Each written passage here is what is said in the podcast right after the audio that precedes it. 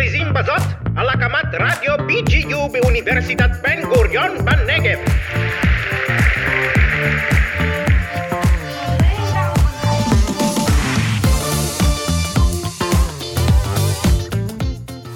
היי, אני עדן רוברט, ויחד איתי יעל ראפ, והיום נעסוק בשאלה, מה יש לצעירים לעשות בבאר שבע? אני ויעל סטודנטיות באוניברסיטת בן גוריון בנגב, וגרות בעיר כבר שלוש שנים. יחד ננסה להבין האם כדאי לנו להישאר פה בסיום התואר, למה להישאר פה בסיום התואר, וגם נפטפט עם כמה חבר'ה שהחליטו להישאר פה.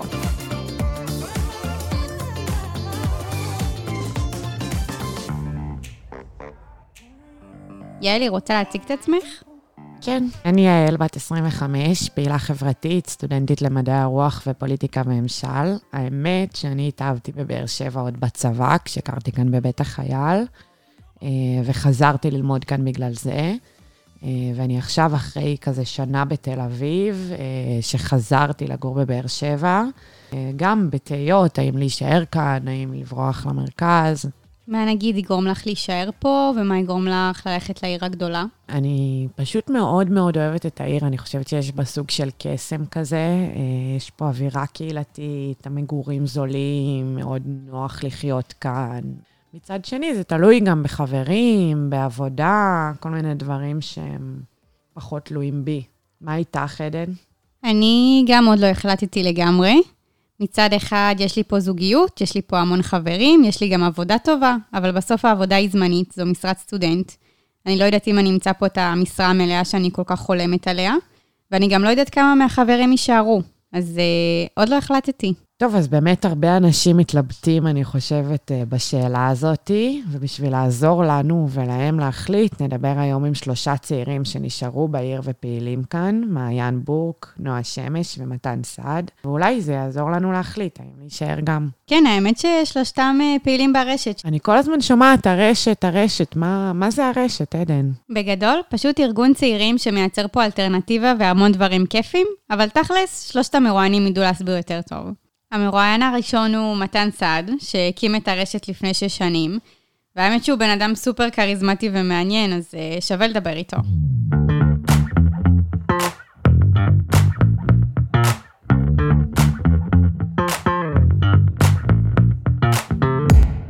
אז היי למתן, מייסד הרשת ומנהל העמותה לעידוד התיירות העצמית בישראל. מהאנשים שחלמו את החלום הזה ככה לפני שש שנים. והיום הרשת חוגגת יום הולדת. מתן, אתה מתרגש? מזל טוב. אה, כן, האמת שכן, אני מאוד מתרגש. הבייבי שלי גדל. ציפית שהיא תגיע לשש שנים? תמיד חשבנו כזה, מה יהיה עוד חמש שנים? זה היה המספר המקסימום שהיה לנו בראש. אז כאילו, שש זה כזה מעבר למה שדמיינתי, אבל אה, אני סופר מבסוט לראות מה שקורה איתה. איזה כיף. ספר לנו קצת על עצמך. אממ, ובכן, uh, אני ירושלמי, אני גר uh, עשר שנים בבאר שבע, אני עדיין גר בבאר שבע, למרות שאני כבר לא מנהל את הרשת. אם אני אהיה תמציתי, כי אפשר עכשיו לחפור על זה מלא, אני מאוד מאוד אוהב ליזום דברים, כשמשהו מציק לי, אני מאוד אוהב להתחיל פשוט לעשות איזושהי פעולה סביבו, וזה די גם הקונטקסט שהתחיל ממנו את הרשת. גרתי בבאר שבע, הייתי פה סטודנט, למדתי תכנון עירוני. מאוד הציק לי שהרחובות של באר שבע קצת, הרגשתי שמשעמם בהם ולא קורה בהם משהו ואין בהם הרבה מפגש בין סטודנטים לבין תושבים ותיקים. ואז באיזה של תסכול הייתה לי שיחת סלון עם השותפה שלי, עם אביטל, וזה השיחות האלה שלא משנה מה היא תגיד, אני כאילו ארגיש שכזה, טוב, זה לא עוזר, זה לא יעבוד, זה מעצבן, הכל כאילו לא עובד. ואז באיזושהי עצבים כאלה שיצא ממנה, היא אמרה לי כזה, טוב, פשוט בוא נעשה משהו ברחוב וזהו. כאילו היא סתם זרקה את זה אפילו בלי להבין מה היא אומרת, ומזה בגדול נולד עושים רחוב, שזה כזה extreme makeover שעושים כמו לבתים, אז לרחובות.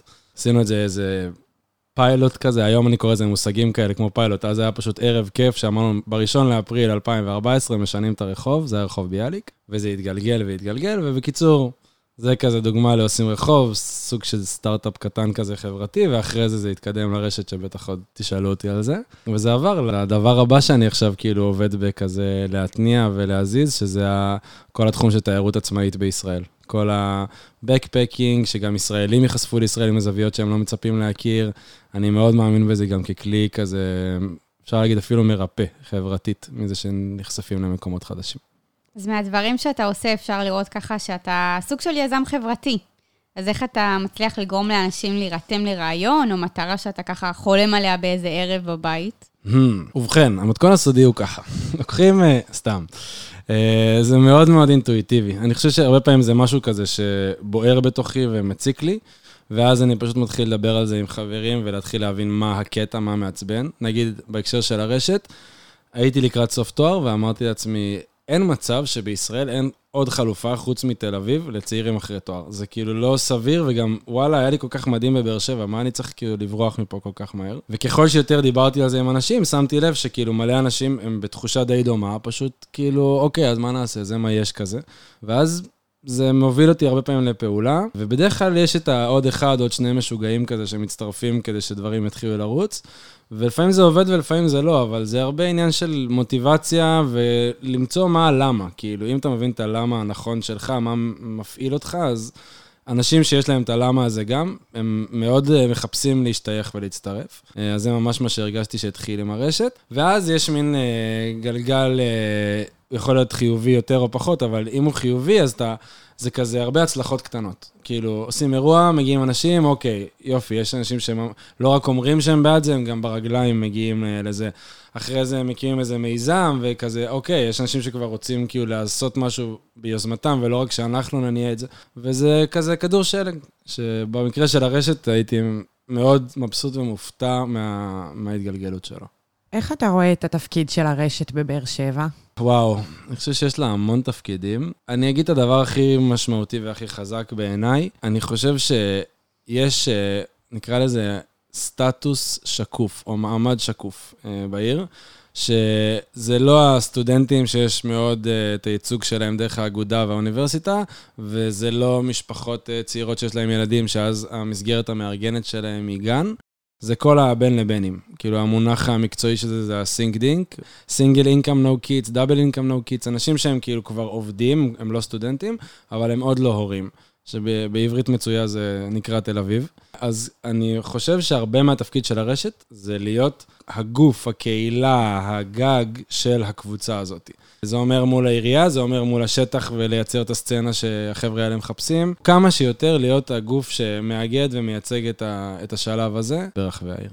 למה חשוב בעיניך שאנשים כזה ייקחו אחריות על המקום שהם גרים בו, על המרחב שלהם? אני חושב שזה מילה חשוב זה קצת אה, אולי מטעה, כי אני לא בא להכריח אף אחד לעשות משהו כזה, אני חושב שזה די מעפן לא לחיות ככה. בשביל האנשים, הם רוצים את זה, זה בחירתם, אבל זה מאוד מעפן לגור בתחושה שאתה במעבר. שאתה כאילו במקום זמני, שהוא תחנת מעבר, וכאילו, טוב, זה רק שלוש שנים עד שנגמר התואר, ואז אני יוצא מפה, ואז החיים שלך, הם יראו כאילו ככה עוד ועוד ועוד, אם לא כאילו תבין שאוקיי, אני ריבון על הזמן ועל החיים שלי, ואני כאילו לוקח על זה אחריות. זה לא אומר שעכשיו אני מחליף את העירייה באחריויות שלה, אבל זה כן אומר שוואלה, מה בא לי שיקרה פה? מה אני רוצה ליצור שיקרה פה? מה אני רוצה שאחרים יעשו ואני אצטרף? כאילו זה שאלות שהרבה פעמים אנחנו במין כזה flow על החיים, והם כאילו רצים, ואנחנו לא ממש כאילו על זה. ואז הרבה פעמים אנשים מתעוררים באיזשהו שלב ואומרים כזה, איפה אני הייתי בכל ה... כאילו, איפה אני הייתי? מה, מה אני בחרתי בכל הדבר הזה? כאילו, סבבה, אז עשיתי את הצבא, טיול אחרי צבא, אה, אוניברסיטה, ילדים, משפחה, חתונה, יופי, סבבה. מה אני, מה העצמיות שלי בתוך זה? ומרגיש לי שזה מאוד מתחבר עם אחריות. כי כאילו, כשאתה מסתכל על הסביבת חיים שלך וזה, ואתה אומר, מה אני רוצה, אז זה מילים אחרות להגיד איפה אני לוקח אחריות. מתן, אתה התראיינת לסדרה של כאן, וואי וואי וואי, על uh, חוויה של צעירים בבאר שבע, והזכרת שם את המושג אלגואיזם. רציתי לשאול אותך, מה זה? מה זה אלגואיזם? וואי, האמת שזה מינוח שאני סופר התחברתי אליו. מינוח שתפס. כן. שמעתי אותו פעם ראשונה מרונית, מקרן גנדיר, והרגשתי שזה בול. כאילו, זה בדיוק השילוב בין שני הדברים שאני כל הזמן מחפש. מצד אחד זה האגואיזם הזה של מה אני רוצה, מה בא לי, מה יעשה לי טוב, כל הדברים שאנחנו כאילו יודעים להבין את עצמנו. ומצד שני, זה משולב, זה לא רק מה אני אעשה לביתי ויעשה לי טוב, זה לא שעכשיו אני אקנה, לא יודע מה, DVD ויהיה לי שמח בחיים. זה כאילו, איזה עוד אנשים יכולים ליהנות מהדבר הזה? זה הצד האלטרואיסטי שבזה. ויש משהו במיקס הזה של גם עושה לי טוב וגם עוד מלא אנשים נהנים ממנו, שזה, אני מרגיש שזה המנוע הכי חזק שיש. כי כאילו, אני לא מספר סיפורים שעכשיו אה, מאוד חשוב לי שילדים בדארפור אה, יהיה להם טוב בחיים. לא כי אני מזלזל בזה, זה יכול להיות מאוד משמעותי למישהו, אבל אם אין לך חיבור אגואיסטי מסוים לדבר הזה, אז הסיכוי שזה ישרוד לאורך זמן הוא די נמוך. אז אני, המיקס הזה, ממש מצאתי אותו כ... כל פעם שאני רואה יזם, זה השאלות הראשונות שאני שואל אותו. מה, למה אכפת לך מזה? כאילו, יופי, באת עם מיזם מרשים, מדהים, למה זה מזיז לך? למה זה מעצבן אותך? ו- וגם, אני מסתכל על הצד השני של, אוקיי, מי עוד נהנה מזה? כי אם זה רק לביתך, אז בכיף, אבל זה לא, זה לא יעשה איזשהו אימפקט שהוא מעבר למשהו שלי מול עצמי. אז בתור יזם, יש לך עצות כזה באמת לאנשים שיש להם איזשהו חלום והם כרגע לא רואים אותו מתממש? כן. יש לי שתי עצות שעולות לי כזה אסוציאטיבית. קודם כל, זה שאת אומרת, זה אנשים שיש להם חלום, זה כבר מצב טוב. הם כאילו יודעים מה הם רוצים, וזה כבר כאילו איך עובדים עם מה שאני רוצה, וזה לא מה אני רוצה. אז רגע, אני הולך שנייה לאלה שהם אומרים בכלל מאיפה, מה אני רוצה. איפה מתחילים. כן, אפילו לא מאיפה מתחילים, זה כאילו, מה, מה הבקשה שלי בכלל.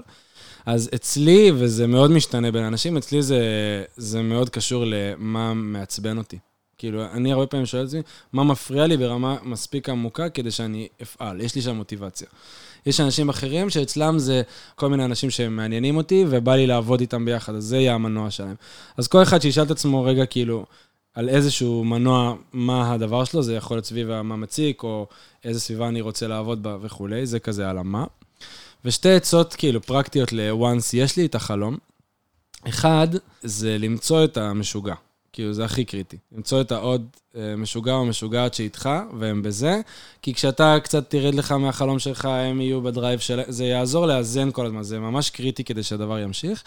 ושתיים, זה לנסות מהר דברים קטנים. כאילו, לא לתכנן עכשיו בתוכנית אה, מטורפת לעוד 20 שנה, ומה יהיה.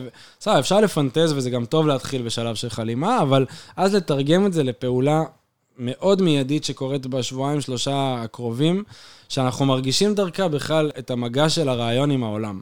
נגיד, כאילו, במקרה שעושים רחוב, זה היה מ, אוקיי, נשנה את uh, כל הרחובות של באר שבע ככה שהם יהיו מייצרי אינטראקציה ומגניבים ומעניינים, לאוקיי, איפה אנחנו גרים? רחוב ביאליק. איך משנים את רחוב ביאליק עוד חודש מהיום? אוקיי, נשים שירי רחוב, נעשה נדנדות כי יש לביאליק את השיר נדנד, נעשה עיתון רחוב, דברים שהם מאוד uh, בסוף פיזיביליים. ואז אחרי שאת עוברת את זה, בתקווה שזה עובד טוב, זה לא תמיד עובד טוב, אבל אם זה עובד טוב, אז יש לך חוויית הצלחה, וזה מלא רוח במפרשים להרבה זמן. כאילו, זה נותן לך ממש את ה push לעוד step ועוד step ועוד step. אחרת זה כאילו מין, מרגיש mission impossible כזה, כאילו, זה עצום, ומאיפה אני בכלל ניגש לדבר הזה. אז תרגם את זה לצעד קטן ראשון.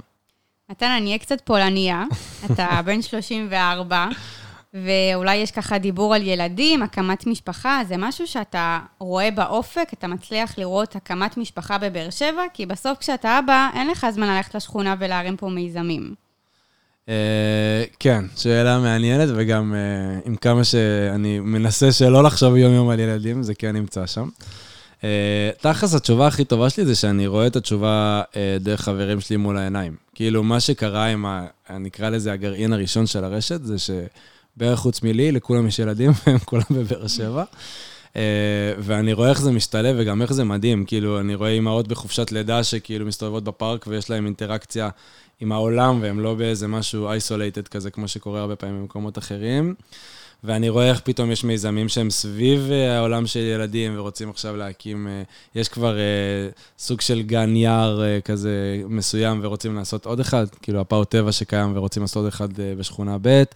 אה, כאילו, אני רואה איך פתאום חלק מהיוזמות, הצביון שלהם נהיה יותר סביב משפחה וילדים, וזה בעיניי, נכון שכל הדיסק של החיים שלך משתנה כשיש לך ילדים, וכאילו זה לא יהיה אותו דבר כמו לעשות את מה שהיה לפני כן ברשת, אבל הרעיון של משהו חסר לי בחיים ואני צריך לעשות אותו והוא יעזור לעוד אנשים אחרים, כאילו אלגואיזם, הוא תקף לגמרי גם לשלב הזה, פשוט יצוצו מזה פרויקטים אחרים, ואני כבר רואה איך זה כאילו קורה דרך הרבה חבר'ה.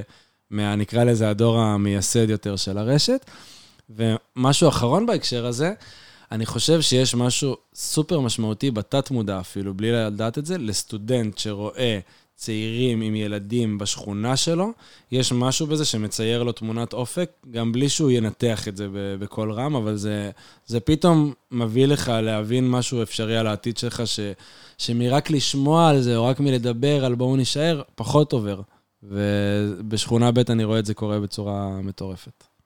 אז איך אתה מדמיין את באר שבע נגיד עוד שש שנים? Mm, ככה שש במקרה.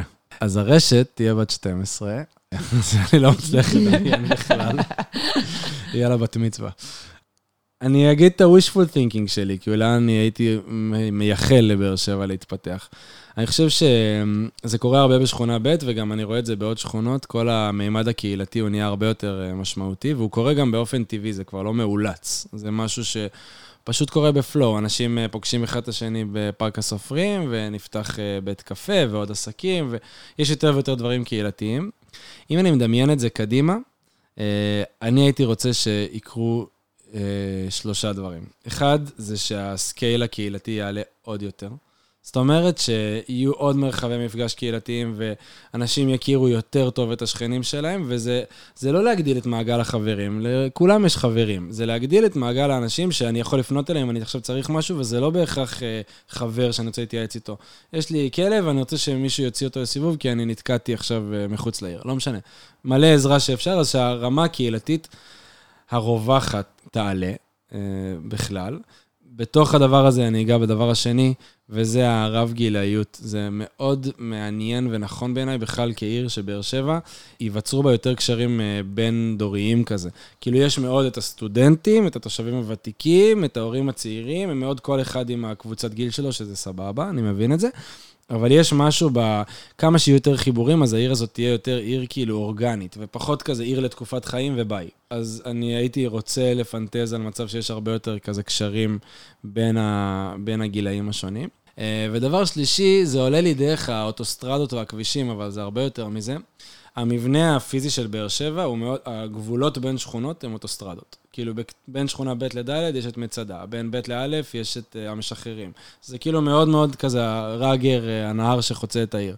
ואני מאוד מאחל לעיר להפוך להיות משהו שהוא עם פחות גבולות. זה אומר פחות גדרות בפארקים, זה פחות uh, כבישים שחוצצים בין שכונות, משהו שיש בו יותר רצף והמשכיות ושוטטות, ואנשים כאילו מכירים גם משהו שהוא מחוץ לקנטון שלהם. אז זה כזה דברים שעולים לי בשלוף על העיר. טוב, אנחנו לפני סיום, ורצינו לשאול אותך, מה היית מייעץ לצעיר בבאר שבע שרוצה להרגיש כזה יותר חלק מהעיר, יותר חלק ממה שקורה? שאלה מעניינת. התשובה המיידית שלי זה שכשאני רוצה להרגיש יותר חלק, אז uh, זה בא מפעולה. כאילו, אני מוצא את עצמי מרגיש יותר שייך כשאני עושה משהו, ולא כשאני מחכה שמשהו יקרה. אז uh, הייתי ממליץ לו לברר על כל מיני יוזמות שקורות מסביבו, זה יכול להיות גם דברים של הרשת, אבל לא רק, גם עוד דברים שקורים בעיר, ולהתחיל למצוא את הפינה שלו שם. את הדבר הקטן שהוא עושה בתוך זה, אה, או את היוזמה שהוא רוצה להתחיל, או משהו שהוא טיפה מוציא את הצד האקטיבי שלו, כי אז אני מאמין שהוא ירגיש אוטומטית שהוא יותר כאילו מרגיש בנוח להרגיש חלק. אה, ואז גם יקרה תהליך אה, הדדי, אנשים יראו את זה, והרבה פעמים זה, זה יוביל כבר להרבה מאוד קשרים שייווצרו, ו, ומזה אתה בעצם מרגיש חלק. כשאתה בא לתוך קבוצה ואתה רק, נקרא לזה בצורה קצת שיפוטית, נידי, רק כאילו צריך את הקבוצה, אז הקבוצה לא בהכרח אה, כל כך כאילו מהר מחפשת את זה. כאילו, היא רוצה להבין איפה זה הדדי. וכאילו, בתור זה שמגיע, כדאי שאתה תהיה זה ש, שמראה איפה זה הדדי כבר אה, די מההתחלה. כדי לא להפחיד אף אחד, אתה לא חייב להיות איזה יזם על בשביל לעשות את זה, זה יכול להיות דברים מאוד מאוד קטנים. אבל uh, זה פשוט לבוא עם משהו אקטיבי טיפה לתוך איזושהי יוזמה, נראה לי שזו העצה הכי שימושית שיש לי. טוב, תודה רבה. יש משהו שאתה רוצה להוסיף לפני שאנחנו מסיימים? אולי כזה, כן בא לי משהו שהוא קצת ברוח התקופה, כי אנחנו גם אחרי שנת קורונה, שזה קפקוף רציני, וגם אחרי סבב uh, מלחמה, שזה קפקוף ב'. Uh, אני מרגיש שבהרבה מובנים, עם כמה שזה לא התשובה המיידית שאנחנו חושבים עליה, משהו בעולם של קהילות ושל קהילתיות, זה קצת התשובה לכל, לכל החרא. כאילו, נגיד את זה ככה. אה, כי מה בעצם קורונה עשתה? היא בודדה אותנו אחד מהשני, וזה מייצר ריחוק, וכולם רואים את ההשפעות הפסיכולוגיות והחברתיות שהדבר הזה עושה. ומה מלחמה עושה? היא מאוד מבודדת כל אחד בבית שלו ובמעמד שלו, אה, או בסיטואציה מאוד לוחמנית, שגם קורית לנו עכשיו בתוך המדינה, כאילו בין מגזרים שונים. ואני מרגיש שמשהו בצורה של קהילות, השיח שלו הוא בדיוק הפוך. הוא לא שיח של... הוא הוא אמור להיות, לא שיח שמתבדל ונגד ואחר וכל אחד בשלו. הוא אמור להיות שיח, מצד אחד יש לי שייכות וזהות ויכולת השפעה דרך הקהילה שלי, אבל במרקם בריא, בין הקהילות יש קשרים מאוד חמים. כי בסוף הם, הם אותו מנגנון, פשוט עם זהויות שונות, אבל המנגנון שלהם, של קבוצה שאכפת להם משהו ומקדמת אותו, וזה לא על חשבון מישהו אחר, אמור להיות משותף. אז אני מאוד כאילו מקווה וכבר רואה שהמגמה הזאת של יותר קהילות וקהילתיות, היא יכולה להיות גשר מסוים בין כל השיסוי והאלימות וכל מה שאנחנו רואים שקורה מסביב. אה, ואני מעדיף לסיים בנימה אופטימית זו, אז נראה לי ש... תודה רבה. אני מסיים עם זה. תודה רבה לכם על ההזדמנות ועל הבמה. איך היה לך, מתן? וואלה, כיף, היה לי flow, flow. אהבתי שזה כזה פינג פונג. עזר לך להחליט אם להישאר פה או לא להישאר פה. זהו, האמת שיצאתי עם תשובה מהרעיון, אז ממש תודה.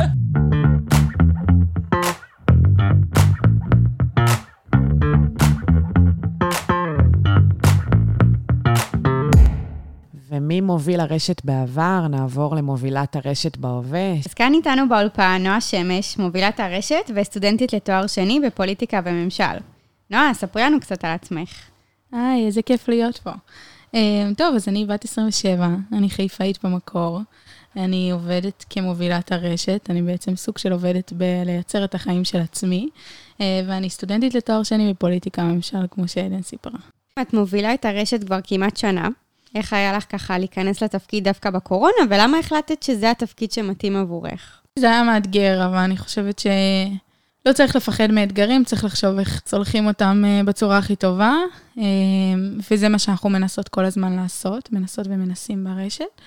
ולמה בחרתי דווקא ברשת? אז אני חושבת שכל הזמן, כל השנים שאני בבאר שבע הכרתי את הרשת, ומאוד הרגשתי שהיא מדברת לשלב שאחרי התואר, שאני עדיין לא שם, ואני לא רוצה להשתייך למשהו שאני מרגישה לא ממש שייכת אליו. אה, ושהחלטתי בסוף שנה שעברה להישאר בבאר שבע גם בעקבות אה, זה שהבן זוג שלי סטודנט ונשאר פה, אבל גם בעקבות זה שרציתי להמשיך לגור פה, הרבה מאוד מהחברים שלי נשארו, היה לי טוב בעיר, הכרתי אותה, אה, לא ראיתי שום סיבה לברוח מפה כמו כולם, כמו הרבה מהחברים שלי, לא כולם. הבנתי שאני בדיוק בשלב חיים הזה. זאת אומרת, אני ה SINK DINK שמדברים עליו ברשת. single income no kids, double income no kids. אני הש... השלב הזה של אחרי התואר עכשיו. גם אם אני בתואר שני, אני כבר לא מרגישה שהקמפוס הוא כל כך משמעותי בחיי כמו שהוא היה פעם. וברגע שהבנתי שאני ניגשת לתפקיד, היה לי חשוב קודם כל להבין שאני באמת בשלב חיים שעונה על התפקיד, בראש ובראשונה. ומעבר לזה שזה תפקיד מדהים בטירוף, ואני מרגישה סיפוק כל יום מחדש מהתפקיד, אה, אני מרגישה שזה מאוד מאוד חשוב שמי שמבצע תפקיד כזה, הוא יהיה בשלב חיים הזה. אה, הרשת אמנם היום, בהגדרה שלה, היא לא רק מיועדת לבוגרי תואר, כמו שהיא הייתה בעבר, שהיא קמה. זאת אומרת, היום אנחנו פועלים בסקאלה של צעירים, בין אם סטודנטים, שמרגישים שהקמפוס כבר פחות משמעותי להם בשנתיים האחרונות בעקבות הקורונה, והם הרבה יותר חלק מהשכונה שלהם, מהבניין אה, שלהם, מהחיי חברה שלהם, באטמוספירה שהיא לא הקמפוס. אה, ובין אם משפחות צעירות, שהרבה מה... חבר'ה שהקימו את הרשת הם בשלב חיים הזה היום והם נשארו ובחרו לגור פה. אז אנחנו במין סקאלה כזאת, אבל עדיין הגרעין המרכזי הוא מורכב מבוגרי תואר. יפה. ומה זה ככה להיות באר שבעית בשבילך? אני חושבת שלחלום ולהגשים. זאת אומרת, האפשרויות שיש לנו פה לייצר את החיים של עצמנו בעצמנו, ולעשות דברים במרחב שמשפיעים על החיים שלנו, מבחינתי זה הדבר הכי מדהים שיש לי כאן, ואני עוטפת ומחבקת אותו בשתי ידיים. מה ככה השפיע על ההחלטה שלך להישאר בעיר גם אחרי סיום התואר, ומה נראה לך ככה משאיר פה צעירים נוספים בעיר? אה, אני חושבת שיש כמה פקטורים בסיבות להישארות בעיר באר שבע. הראשון זה תעסוקה. שאין מה לעשות, אה, כולנו יודעים שהיא לא במצב הכי טוב היום. אה, הדבר השני זה זוגיות, והדבר השלישי אה, זה חיי חברה, ואני חושבת שהרשת באה לתת מענה לאופציה השלישית הזאת. זאת אומרת, ברגע שאני סיימתי את השלב חיים הסטודנטיאלי שלי, אה, כי גם אם היום אני סטודנטית לתואר שני, אני פחות נמצאת בקמפוס ופחות בהוויית חיים אה, הסטודנטיאלית כמו בתואר הראשון, אז הבנתי שאני צריכה למצוא לעצמי איזושהי סיבה להישאר פה. והסיבה הראשונה הייתה זוגיות, בן זוגי נתן המדהים, והסיבה השנייה הייתה חיי חברה, באמת ה... להסתכל מסביבי ולראות שעוד ועוד חברים שלי בוחרים להישאר, ושיש איזשהו ארגון שנותן מענה לזה, שמרשת בין האנשים, שמאפשר להם לעשות דברים בעיר. ובעצם זאת הייתה הסיבה שגם הגעתי לרשת. מה הכוונה שאת אומרת לרשת? מה זה ארגון שמרשת? זה אומר שבעצם הרישות הוא הסיבה, הוא הפקטור שגורם לי לא להרגיש פה לבד. בעצם מה שהרשת עשתה לפני שש שנים שהיא הוקמה, היא אמרה, קודם כל, בוא נחבר בין צעירים, בוא נ... נעיף את התחושה הזאת של אני היחיד שנשאר פה בבאר שבע אחרי התואר. בואו נראה לצעירים, נוציא את כל הצעירים מהמאורות שלהם, ונראה להם שהם לא היחידים שבחרו להישאר פה.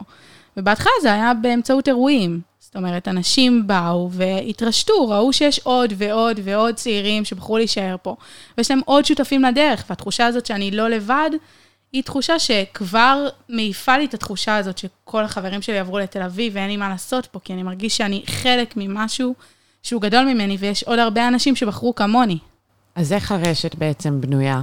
הרשת בנויה משני צירים מרכזיים. הציר הראשון הוא של הפקות ואירועים, שבעצם בערך פעם בשבועיים אנחנו עושים אה, איזשהו אירוע, שבאמת, פחות אכפת לי מי יהיה הדי-ג'יי או מה יהיה הקונספט, ברור שהוא יהיה מגניב, צעיר, מדבר uh, שפה וסצנה צעירה ומגניבה, אבל חוץ מזה, מה שחשוב לנו זה שאנשים יראו שיש עוד צעירים מסביבם, ושהם יתחברו לעוד צעירים ויחשבו איך הם עושים דברים משמעותיים ביחד באטמוספירה שלהם. והציר השני זה המיזמים, שזה באמת אנשים שלקחו שלב אחד קדימה את החלומות שלהם. בעצם הם כבר התרשתו, כבר מצאו שותפים לדרך, החליטו שיש איזשהו צורך שהם רוצים למצוא עליו מענה, והקימו מיזם בעיר. יש לנו היום אה, שמונה מיזמים, התשיעי עומד לקום ממש בקרוב, ויש עוד הרבה מאוד מחשבות בדרך, וככה כל פעם אני מוצאת את הרשת כמקור שאנשים באים וחולמים ביחד איתנו ומגשימים את החלומות שלהם בעצמם. זאת אומרת, מה שמיוחד בעיניי זה לא לחכות שמישהו בעירייה יעשה בשבילי, זה להביא את כל הגורמים לשולחן עגול ולהגיד להם, אני רוצה ככה, ובואו נחשוב ביחד איך זה יתגשם. אז איזה סוג קהילה בעצם הרשת מנסה לייצר? Uh, אני חושבת שהרשת היא קהילה במודל של דור ה-Y, אנחנו כל הזמן אומרים את זה. זה אומר שאין דמי uh, הרשמה, וזה לא קהילה סגורה, שיש מבחני כניסה ויציאה. זה אומר שאנשים יכולים להיות פה היום ומחר להחליט שהם לא פה, והם עברו עיר, או שפחות בא להם להיות מעורבים. זה אומר שיש כל מיני מעגלי השתייכות. אני יכול להיות פעם בשנה באירוע ברשת, אני יכול להיות פעיל במיזם באופן קבוע, אני יכול להוביל מיזם, אני יכול להקים משהו משלי בתוך הרשת, ואני יכול להיות בצוות המוביל של הרשת. אה, ואני יכול גם לטייל בין המעגלי השתייכות האלה. אה, ואנחנו דור שקשה לו להתחייב. אז נראה לי שזה ממש עונה על הצורך הזה. אז איך אפשר לתרום לרשת? איך אפשר לעזור בכל הדברים האלה שקורים? אמ, אפשר אה, להשתלב בעשייה בכל מיני דרכים. אה, הדרך הכי קלה היא להצטרף בעצם לאחד המעגלים של המיזמים, ולהחליט שאתה פעיל באיזושהי, באיזשהו מיזם. אפשר גם להשתלב בצוות הפקות שלנו, ולפני כל אירוע אנחנו בעצם מעלים בקבוצת אנשי הרשת איזשהו קול קורא לאנשים שרוצים להצטרף ולחשוב איתנו ביחד ולחלום איתנו את האירועים. עוד מעט הולך להיות לנו, בעצם חושבים את הקיץ, מפגש חש... חלימה משותף אה, של הקיץ הקרוב, שאנחנו הולכים להזמין הרבה מאוד צעירים, מי שרוצה לקחת חלק. אה, וגם אפשר להחליט שבא לי להקים משהו מאפס, והרבה פעמים אני מקבלת פניות של אנשים שפשוט יש להם חלום, ואנחנו חושבים ביחד איך מגשימים אותו. אה, שמענו שעכשיו, פעם ראשונה אחרי שש שנים, אה, יש יום הולדת לרשת ואירוע התרמה. תספרי לנו קצת עליו. אה, כן, קודם כל זה ממש ממש מרגש. ממש מרגש. אני אגיד שהרקע לזה, שהוא רקע לא פחות חשוב, הוא שהרשת בת שש, בחורה מבוגרת בת שש, בעולם של פילנטרופיה שעד היום מאוד מאוד תמכה את העשייה של הרשת. אה, היא כבר ילדה גדולה והיא צריכה להתחיל לצמוח לבד ולפתח משאבים עצמיים, ובמיוחד אחרי השנה של הקורונה, שזה מאוד קשה, הרבה מאוד מהפילנטרופיה עצרה בעצם את התמיכות שלה. אז זה הולך להיות ארבעה ימים של חגיגות, שיש בהם חמש אפיקים, אה, חמישה אפיקים בעצם של אה, פיתוח הכנסות. אחד זה אירועים, כל יום הולך להיות אירוע שיא, הולך להיות משחק קפסולות, ערבי להקות צעירות, ערבי סרטים ומסיבה ענקית במרכז חן, שסוגרת את השבוע הבא לה. הולך להיות אתר שיש בו תשורות חברתיות ותשורות של עסקים. גם הולך להיות לנו מכירת יד שנייה ענקית, שקוראים לה שמבלה, שבעצם אנחנו הולכים לעשות אותה בפארק הסופרים. גם יהיה אפשרות לתמיכה חופשית, אנחנו קוראים לזה בא לי לפרגן. בעצם אפשר לשים כל סכום חופשי שרוצים להשקיע ברשת, בלי uh, יותר מדי מחויבות של מעבר. וסדנאות, בעצם כמו המודל של חוג קחטן, אז הרבה אנשים נרשמו להעביר סדנאות, שכל ההכנסות מהם נכנסות לרשת. אז זה בעצם שבוע של מלא מלא מלא תוכן, אני יכול לצלול אליו וליהנות ממנו, ואני לא רק תורם או תומך, אני גם מקבל הרבה בחזרה. ואיך אני ככה נחשפת לכל התכנים האלה של הבעלה, איך אני נרשמת, מגיעה? אז הולך להיות איבנט ענק שבעצם מרכז בתוכו את הכל, הכל, הכל, וגם הולך להיות אתר, אה, אתר בקוינג, שבנינו במיוחד בשביל האירוע, אה, שדרכו יהיה אפשר לקנות את הכרטיסים, להירשם, אה, לקנות את התשורות, לתמוך באופן חופשי. מהמם. אז בעצם בשנה האחרונה דיברת על הקורונה. מרגישה שהמצאתם את עצמכם מחדש? מה ככה עשיתם בזמן של הקורונה? זו הייתה שנה לא פשוטה. כאילו, לחשוב איך עושים את אותו דבר שעושים שש שנים, רק בצורה אחרת, ופתאום רחוק, וכל אחד מהבית שלו, וזה מלנהל צוות בצורה רחוקה, לחשוב איך המיזמים כן ממשיכים לפעול, אבל לא עוברים על ההנחיות, וכן שומרים על חיי אדם. ואני חושבת שמה שהיה הכי יפה ברשת זה קודם כל ההון האנושי שלה, גם החל מהצוות המוביל עד לצוות של הרשת של הרשת, של המיזמים, והחל מהאנשים שפשוט היה להם יוזמות מדהימות בתקופה הזאת, וחשבנו ביחד איך כן ולא איך לא. מהמם, מהמם. לא, אני חייבת להגיד לך שמהשיחה איתך נשמע שאת ככה מאוד מעורבת ופעילה, ויש לי שאלה, אם אני לא בחורה סופר מעורבת, אבל כן בא לי להשתתף בדברים של הרשת, את חושבת שגם לי יש מקום, אם אני רק רוצה להגיע, לרקוד, להכיר עוד אנשים? תמיד, וברור. אני חושבת שיש לנו הרבה מאוד uh, פלטפורמות, גם במקום של uh, אירועים וגם במיזמים, לא להיות פעיל בצורה מאוד מאוד מחייבת. Uh, אני לא חייב להיות הבן אדם הכי יצירתי ופעיל בעולם, ו-24/7 מחפש פעילות חברתית בשביל לקחת חלק ברשת. אני לא חייב להקים מיזם, אני יכול פשוט לראות את המרחב שסביבי ולהחליט במה בא להשתלב ומתי. כאילו, יכול להיות שיש לי איזה חודש שהוא יותר פנוי בחיים, ואני פתאום רואה שיש אירוע מגניב, אז צריך פשוט לא להתבייש, לשלוח הודעה. Uh, כמעט תמיד אנחנו עונים וזמינים, וחושבים איך תמיד לאפשר את המקום הזה, וגם מאוד חשוב לנו לא לייצר בשביל. אני אף פעם לא עושה בשביל מישהו. כמו שאמרתי לכם, אני פועלת בחיים של עצמי, והחיים שלי הם גם החיים של עוד אנשים שמסביבי. ומאוד מאוד חשוב לנו כל הזמן לשמוע עוד דעות.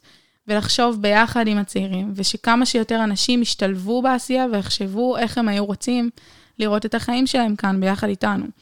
אני יכולה לגלות לכם סוד שאנחנו ממש עכשיו עובדים על להקים איזושהי ועדה קבועה לרשת, שתחשוב את הרשת ביחד איתנו, מין אה, ועד מוביל כזה, אה, שהוא יהיה מורכב מצעירים בצורה התנדבותית, חופשית, מי שרוצה לקחת חלק, אה, והוא יעזור לנו לחשוב כל הזמן איך הדברים פה קורים.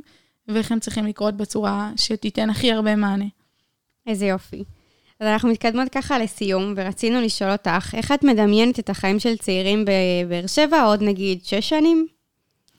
אמ, אני מדמיינת אותם כמו עכשיו, ואפילו הרבה יותר. זאת אומרת, אני מרגישה שמהתקופה שהרשת קמה, אז כן אה, עברנו איזשהו תהליך, ואם בשלב של מתן זה היה ברור שאף אחד לא נשאר פה, היום יותר ויותר חברים שלי בחרו להישאר פה אחרי התואר, וזה היה, הרגיש להם שיש מענים לצרכים שלהם, לפחות בתחום של החיי החברה והזוגיות. ואני מקווה מאוד שהצורך השלישי של התעסוקה אה, יתמלא. כאילו, אני לא מרגישה שזה תלוי רק בנו, אני מרגישה שזה הרבה יותר גדול מאיתנו, וזה החלטות ממשלתיות. אבל אני רוצה לקוות שיותר אה, מקומות תעסוקה יבחרו לפתוח בדרום ולתת אה, מקומות עבודה לצעירים, כי בסוף זה, זו סיבה שממש ממש משפיעה על ההישארות פה. והייתי רוצה שעוד ועוד חלומות יתגשמו פה. שיהיה פה פאב קהילתי וחנות יד שנייה קהילתית, ועוד uh, הרבה מאוד uh, מיזמים בשכונה שייתנו מענה לצרכים של צעירים, ואני חושבת שברגע שיש יותר ויותר דברים, א', שאני יוצרת בשכונה שלי, וב', שאני מרגישה שנותנים לי מענה, אני מרגישה יותר שייכת. Uh, אני מרגישה שיותר יש לי סיבות להישאר פה. איזה כיף. טוב, נועה, אז אנחנו נראה לי נראה אותך בבאללה. מתי אמרנו שזה קורה? בשמיני לשישי. איזה כיף. ניפגש. ביי. תודה רבה שבאת, היה לנו ממש כיף רבה. לשוחח איתך. תודה לכן, איזה כיף, איזה זכות.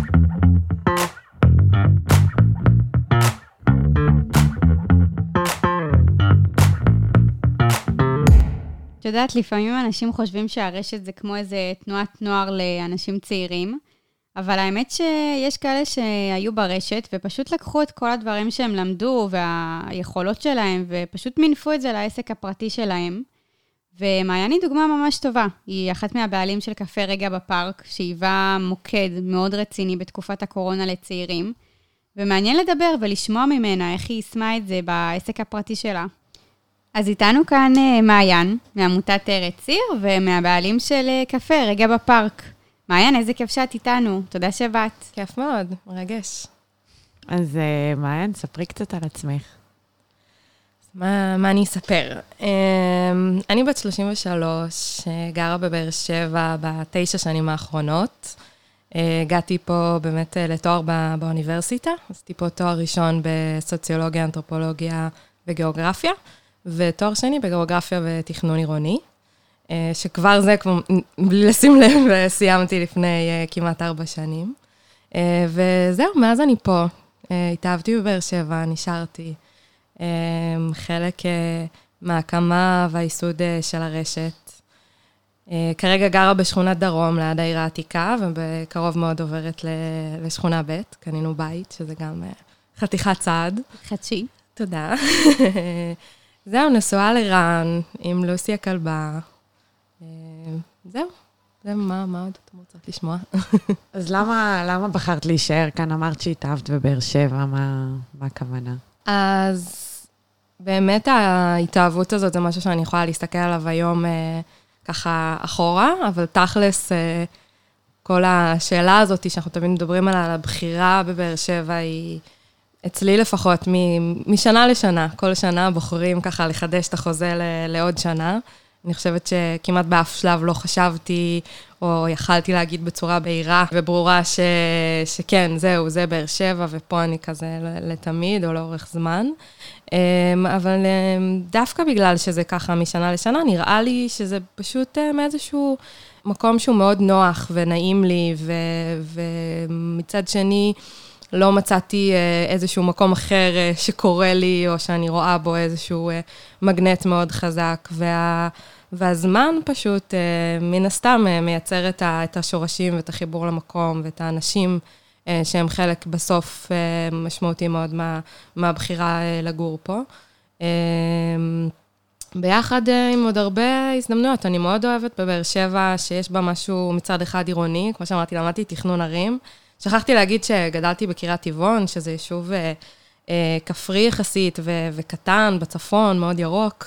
אה, בשבועיים האחרונים, אה, ככה, של הטילים, אז יצא לי להיות שם יותר, ובאמת ה... הקרבה לטבע וה, והירוק מאוד חסרה לי פה בדרום. ותמיד חשבתי שאני אגור ביישוב קטן וכפרי, במקום שאני יכולה ללכת בו יחפה ככה כל היום. ועם החיבור גם ללימודים, פתאום הבנתי ידעתי להעריך יותר את היתרונות שבעיר, ואני חושבת שבאר שבע מבחינתי איזשהו חיבור בין היתרונות של המגוון של העיר והשירותים שיש לי, ו- ומה שאני יכולה ככה לצרוך בתוך העיר ו- וליהנות ממנה. מצד שני, היא גם לא סואנת או עמוסה או מלחיצה לי כמו הרבה ערים אחרות גדולות, ויש בה משהו מאוד uh, uh, כפרי דווקא, כאילו מאוד uh, נעים. אז uh, מן השילוב הזה, זה מה ש, שמושך אותי. ובעיקר uh, אני מרגישה שהיא ככה בתנופה, בעשייה, בשינוי, כאילו כולה תשע שנים, וממש ממש מרגישה את ההבדלים בהמון המון תחומים, וזה כיף להיות במקום שהוא גדל ו- ומתפתח. את עובדת בארץ ציר, נכון? נכון, תספרי ציינתי את זה, זו פדיחה. ספרי לנו קצת מה את עושה שם, מה זה ארץ ציר. אז בשלוש שנים האחרונות אני uh, עובדת uh, בעמותת ארץ ציר. Uh, זו עמותה uh, שאנחנו מקדמים קהילתיות עירונית בפריפריה, בנגב ובגליל בעיקר. ובעצם uh, מה שאנחנו מאמינים שקהילתיות היא המפתח uh, לאיכות חיים uh, של התושבים בנגב ובגליל, ואנחנו מאמינים שכל כל אחד צריך איזה שהם מעגלים של קהילתיות, ושיש בזה הרבה ערך. אה, לאוכלוסיות אה, השונות. וכשאנחנו מדברים על אה, איך בעצם עושים את הקהילתיות העירונית הזאת, זה בעצם לאפשר ולעודד תושבים להיפגש, להכיר, להתחבר יחד, וללוות אותם ולתת להם את הפלטפורמה, ליזום, לפעול, להיות משמעותיים במה שהם עושים לטובת הסביבה שלהם. קודם כל לצרכים שלהם, ומן הסתם לצרכים של, אה, של סביבתם, של השכנים שלהם, של אנשים שגרים איתם אה, בעיר. והרשת היא בעצם אה, אחת הדוגמאות האלה, בעצם איך במקרה הזה חבר'ה צעירים יכולים אה, להתחבר ביחד ולפעול אה, ליצירה ועשייה משותפת, שבסוף אני מאמינה גם מייצרת אה, שינוי על החיים שלהם. את יודעת שנכנסנו לקרוא קצת מה את עושה בארץ ציר, ראינו הרבה את המילה placemaking. את יכולה להסביר מה זה בכלל אומר? כן.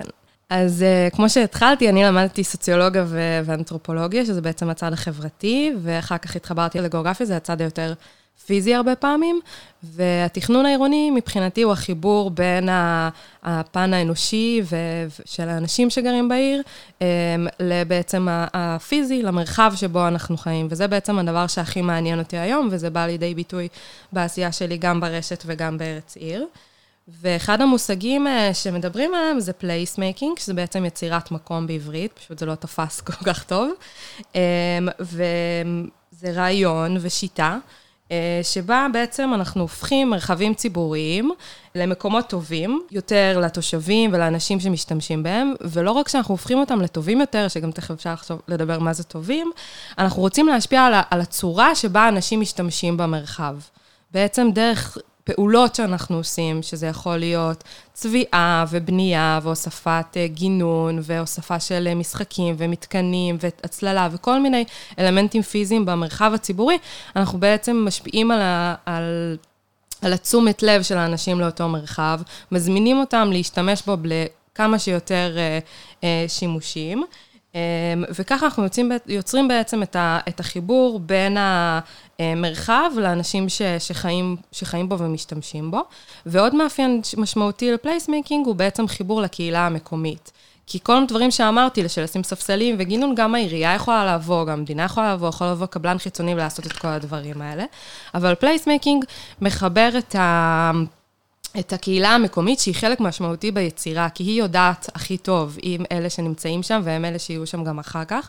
וכשאנשים גם שותפים אה, ביצירה הזאת, בתהליך ה- יצירת המקום, אם זה בתכנון ואם זה בביצוע, הם הרבה יותר מתחברים, הם הרבה יותר רואים במקום כשלהם, ואחר כך יש גם יותר סיכוי שהם אה, ישמרו עליו וימשיכו אה, לדאוג לו ולטפח אותו.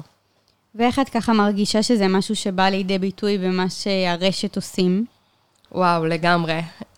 ממש מהיום הראשון, אחד האבנים המרכזיות של הרשת הוא החיבור למרחב הציבורי. אני חושבת שההתחלה הייתה מהבחירה לעשות את כל המפגשים והאירועים ואת כל, כל הדברים שקרו ברשת בחוץ, מרחב פתוח ומזמין. אני חושבת שיש לזה אספקט uh, קהילתי שהוא, שהוא מזמין לכולם ופתוח לכולם, אה, והתחלנו באמת במרכז חן. אה, הרבה מהריכוז של, ה, של האירועים בש, בשנים הראשונות היו במרכז חן, וכמעט בכל אה, אירוע או פסטיבל או משהו שעשינו שם, היה לנו חשוב להשאיר משהו במרחב, לעשות איזשהו שינוי, אה, ובתור מישהי שנמצאת פה כבר תשע שנים, אני יכולה להגיד שמרכז חן ממש השתנה, וזה אחד הדברים שאני מאוד אוהבת בסיפור של מרכז חן, שיש שם אה, הרבה שחקנים שפועלים ביחד, וממש בשכבות-שכבות, אם זה בעלי העסקים, ואם זה הרשת, ואם זה העירייה, ורק התשומת לב הזאת ש, שהרשת בעצם ראה, יאללה, בואו ניקח את המרחב הזה ונתחיל להשתמש בו, ונתחיל להזמין אנשים, זה מה שגורם גם לאחרים לרצות להשקיע בו. אז זו דוגמה אחת. ודוגמה שנייה זה החצר האחורית uh, בקולבויניק. אני ניהלתי את הקולבויניק במשך uh, שנה וחצי, uh, והתחלנו לעשות שם uh, אירועים, גם באזור מאוד מוזנח ומלוכלך.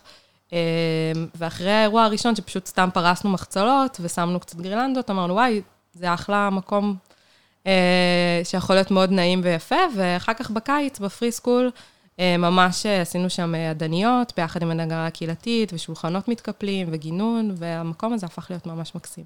רק ככה למי שלא מכיר, את יכולה לספר קצת מה זה הקולבויניק? בוודאי. הקולבויניק הוא מחסן ציוד שיתופי. אמ, שנמצא מאחורי מרכז חן. בשכונה ב' בבאר שבע. בשכונה ב' בבאר שבע. אמ, והוא רעיון שלא אנחנו המצאנו, הוא קם בכמה מקומות אה, אה, בעולם. הוא קם אה, גם ב-2005 על ידי יותם, רוני ואילי, שהיו פוסט-סטודנטים בתוכנית של בוחרים מחר. והם פשוט חשבו שיכול להיות ממש מגניב ויענה על צורך להקים מחסן ציוד שיתופי, שיש לו גם היבטים קודם כל חברתיים וקהילתיים, שאומרים, אה, אה, יש ציוד שנמצא אצל כל מיני אנשים בבית, או יש הרבה דברים שלפעמים אנחנו צריכים לעיתים מאוד מאוד רחוקות, כמו, לא יודעת, מברגה של פעם בשנה, או איזה שולחן מתקפל רק כשבאים אליי אורחים, וחבל שגם נקנה אותו וגם נאחסן אותו, וגם לא כולם יש לנו יכולת לעשות את זה. ואם יהיה מקום אחד שירכז את כל, ה, את כל הציוד הזה, אז בעצם יהיה פה ערך אה, לכולם, ויש לזה גם ערכים אה, סביבתיים, מקי, מקיימים של אה, אה, לצמצם אה, צריכה. בעצם הוא ממש פעיל, שש שנים כבר, וזה כיף גדול, מופעל על ידי פעילים מתנדבים, בטוח שלוש פעמים בשבוע, ויש בו המון המון המון ציוד וכלי עבודה. אה, ממליצה לכם לקפוץ. מעניין. עכשיו, את יודעת, את פתחת עסק וממש זמן קצר אחרי זה התחילה תקופת הקורונה. ובתור מישהי שגרה פה בבאר שבע, שמתי לב שהבית קפה שלך הפך להיות ממש המוקד בתקופת הקורונה בפארק הסופרים. למה את חושבת שזה קרה, והאם זה משהו שככה היה לך בחשיבה, וזה מהעקרונות שאולי למדת? אז לגמרי כל הדברים מתחברים. אה, אז רגע, מקום הפארק הוא באמת קפה שפתחנו אותו, אה, שלושה זוגות אה, חברים, שהכרנו פה בעשייה המשותפת בבאר שבע, וגם סביב הפעילות של הרשת. אה, אף אחד מאיתנו לא בא מהתחום, אף אחד מאיתנו לא חלם להיות אה, טבח או מנהל בית קפה, אלא פשוט רצינו שיהיה לנו בית קפה בשכונה. אה, ופתחנו אותו באמת ב-15 למרץ, ביום הראשון של הסגר הראשון של הקורונה. וואו. ומאז פתחנו וסגרנו ופתחנו וסגרנו איזה חמש פעמים. אבל באמת בהפוגות ראינו שבאמת יש בזה צורך והוא פעיל. אה, ואחד הדברים שאפשרו לו לפעול, כשהיה מותר רק טייק אווי, זה בעצם החיבור עם המרחב הציבורי ועם החיבור עם הפארק. אה, שבעצם אה, משם גם נולד הרעיון. אני חושבת שהוא... רגע, הוא לא היה פועל בשום מקום אחר באותה צורה, וכנראה גם לא, לא, יש סיכוי טוב שלא היינו מקימים אותו באותו טיימינג, אמ, כי הפארק הזה הוא באמת, פארק הסופרים הוא באמת מקום מאוד מאוד מיוחד, אפשר לדבר עליו שעה שלמה, על התכנון שלו ועל ההשפעה אמ, שלו על החיים בשכונה. אה, אבל בחיבור של הבית קפה הוא באמת אה, משהו ש, שהוא עוגן, שהוא חי בלב, ה, בלב השכונה, וזה גם היה החלום שלנו. אה, מתוך האג'נדה שיהיה בו מקום שהוא, שהוא מקום מפגש, קהילתי, שכונתי, שמחבר בין מגוון האוכלוסיות אה, אה, שחיות שם ושמושך גם אה, אנשים מבחוץ, מין מקום כזה שאני עוברת אליו בדרך לעבודה או ללימודים, ולוקחת את הקפה שלי, ומישהו עושה את הסיבוב עם הכלב, ואני רואה אותו, וזה הרבה גם החוויה שלי, ואני חוזרת לשאלה הראשונה של למה אני אוהבת לחיות בבאר שבע, אז אין ספק שהפארק ועכשיו הקפה, מייצרים חוויה שלא הייתה פה לפני, ושהיא מאוד משמעותית לי, הפרצופים המוכרים האלה. אין יום שאני לא סתם במקרה נפגשת בחברים, באנשים שאני אוהבת ומכירה, בצורה ספונטנית, ואני לא חושבת שזה היה קורה בשום מקום אחר ש... שהייתי גרה בו. ממש יצרנו לעצמנו סט של ערכים, כאילו, מה, מה חשוב לנו בתור שותפים, והעברנו את זה אחר כך לעובדים. מה, מה האווירה שאנחנו רוצים לקבל, איך אנחנו מתייחסים ללקוחות, איך אנחנו מתייחסים לשכנים שלא, שלפעמים גם יש להם תלונות שהן הגיוניות, ואיך מתייחסים אה, לאנשים שרוצים לעשות דברים. אה, אז אני חושבת שזה הרבה מהאופי שלנו ומהערכים והעקרונות אה, שהבאנו, שהרבה מהם גם הם ההתנסויות המשותפות שלנו פה ביחד בשכונה, בעיר, ברשת. אז אין לי איזה מנואל כזה, חוץ מלהביא את האני מאמין שלך ולחבר אליך הרבה הרבה אנשים טובים. אנחנו גם בשלב הבנייה וגם אחר כך, אה, כל הזמן היה לנו מאוד מאוד חשוב שכל האנשים שמעורבים, והצוות, יש לנו כבר 20 עובדים, שזה לגמרי הקהילה שלהם והבית שלהם והחיבור שלהם למקום, אה, וזה מה שאנחנו כל הזמן משקיעים בו, כי זה חשוב. יש משהו שהיית רוצה להגיד לצעירים שמתלבטים עכשיו אם להישאר בבאר שבע, לא להישאר בבאר שבע, אחרי שהם כזה סיום התואר? וואי, שאלה מעולה. אני תמיד מנסה לא להיות במקום של לשכנע אנשים, אני חושבת שזה אמ, גם לא, לא כל דבר מתאים לכל אחד, כאילו יש את האנשים שיתאים להם להישאר, ויש את האנשים שיתאים להם לעבור לגליל, ויש את האנשים שיתאים להם לעבור לתל אביב. אמ, אני חושבת שהחוויה הסטודנטיאלית בבאר שבע היא הזדמנות מאוד מאוד טובה, אמ, והרבה מאוד נהנים ממנה. זאת אומרת, לבאר שבע יש הזדמנות שמגיעים אליה כל כך הרבה סטודנטים. Um, ואני מרגישה ש, שהרבה מהם רוצים להמשיך את החוויה הזאת פה בעיר, וזה מה שאנחנו מנסים uh, לעשות ברשת, בקטע קצת אחר, קצת יותר בוגר, קצת אולי יותר מחובר למקום.